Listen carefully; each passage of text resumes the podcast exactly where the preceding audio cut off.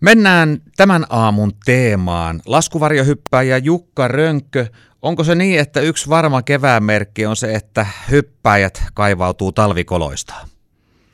Kyllä se näin on. Yleensä maaliskuun loppupuolella on aloiteltu. Öö, kerros mulle, kun mä kuulin tämmöisen termin kuin ruttaaja, niin mitä on ruttaajat? Ruttaajat harrastaa kupukuviohyppyjä, eli heti koneesta ulos hypättyä avataan varjo ja telakoidutaan toisen kaverin varjoon kiinni. Eli tässä monesti kupu sitten rypistyy, että termi tulee siitä. All right. No mennään sitten tähän laskuvarjohyppäämiseen noin yleensä. Kerros Jukka, että miten sä oot aikoinaan innostunut tästä lajista?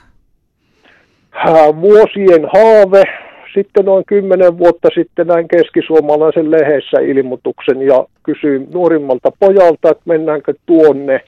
Vastaus oli välittömästi, että kyllä, sillä tiellä ollaan. Niin, sanoit nuorimmasta pojasta. Minkälaista väkeä käy hyppäämässä? Voiko yhtään sanoa semmoisia, että mikä on tyypillinen hyppääjä vai onko se ihan laidasta laitaa?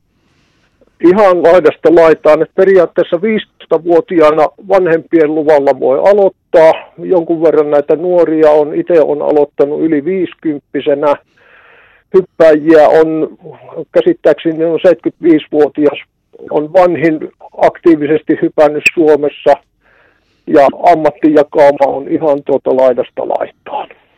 No onko jotain esimerkiksi terveyteen liittyviä asioita, mitkä saattaa estää hyppäämisen? Normaali ajokorttiterveys riittää hyppäämiseen. Että, mm, esimerkiksi olkapään luksaatiotaipumus on sitten semmoinen, joka saattaa estää hyppäämisen. Epilepsia, mutta itsekin sairastan ykköstyypin diabetesta, niin siinä ei ole mitään ongelmaa. No jos joku nyt innostuu, tämä kevät on semmoista aikaa, että haluaa aina kokeilla vähän uusia juttuja, niin miten se tapahtuu nyt laskuvarjohyppäämisen suhteen, että miten pääsee lajiin kiinni? Jyväskylän laskuvarjokerho järjestää periaatteessa kerran kuukaudessa kurssin uusille hyppäjille, kaksi-kolme päivää teoriaa, sitten käytännön harjoitukset ja viikonloppuna taivaalle.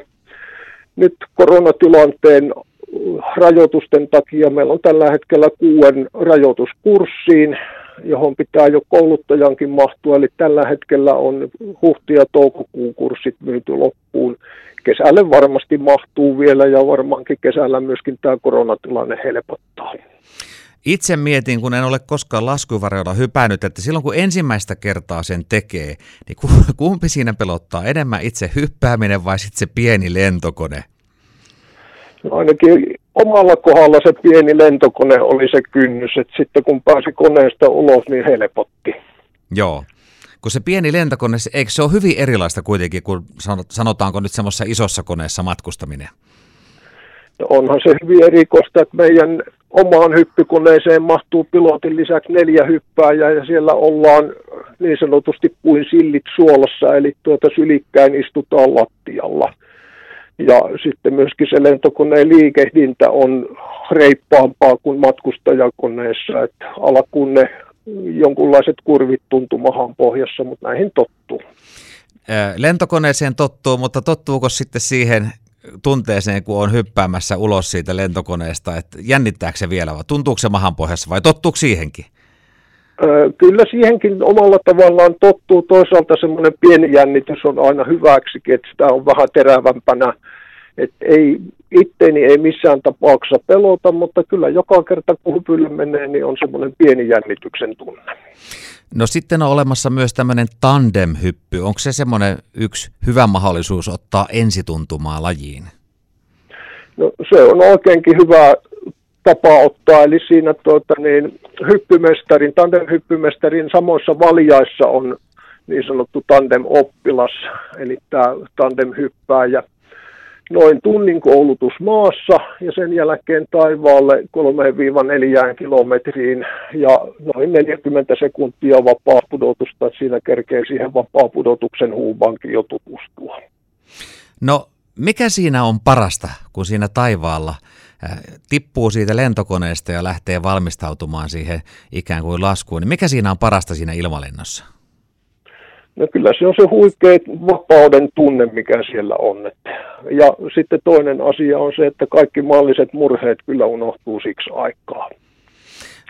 No kaikista urheilulaista tietenkin puhutaan, että niissä on riskejä. Niin onko tässä nyt sitten riskejä, kun joku sanoo, että en ikinä uskaltaisi hypätä? Periaatteessa lentokentällä matkustaminen on riskialttiimpaa kuin hyppääminen. Nyt noin meidänkin kerhossa turvallisuuskulttuuri on sellainen, että kaikki mahdollinen tehdään, että mitään ongelmia ei syntys. Se lähtee omasta asenteesta, kerhon asenteesta, siitä, että suunnitellaan hyppy ja toimitaan sen suunnitelman mukaisesti. Lisäksi turvavarusteet on aivan uskomattoman hyvät, eli jokaisessa varjopakkauksessa on varavarjo ja sitten siellä on lisäksi semmoinen automaattilaukasin, joka avaa varavarjon, jos ei sitä itse ole älynyt tehdä. Laskuvarjohyppäjä Jukka Rönkkö, ootko yhtään kartalla, että kuinka monta hyppyä itse oot tehnyt? 559. no, sehän tuli kuin apteekin hyllyltä. Joo, eli me pidetään hyppypäiväkirjaa, jossa on numeroitu, numeroitu hyppymäärä ja kun vasta on täyttänyt lisenssihakemuksen tätä vuotta varten, jossa sitä kysytään, niin oli, oli kirkkaana mielessä. no onko sulla tietoa, että, että jos, jos nyt esimerkiksi Suomeen mietitään, niin onko semmoisia, joilla menee sanotaan yli tuhannen tai mikä, mikä voisi olla ennätys? No meidän kerhossakin on pari hyppääjää, jolla on yli 2000 mennyt. Yksi kupurutun harrastajista on, meni neljä ja puoli, ei kun 5000 meni tuossa viime vuonna rikki. Sitten on ammattilainen suomalainen Taimaassa, jolla on nyt 11 ja 12 000 hypyn välissä saldo. No siinä on muuten muutaman kerran koneeseen noustu. no joo, sillä tulee tuhat noin puolentoista vuoden välein. Se on tekee, kova. tekee työkseen.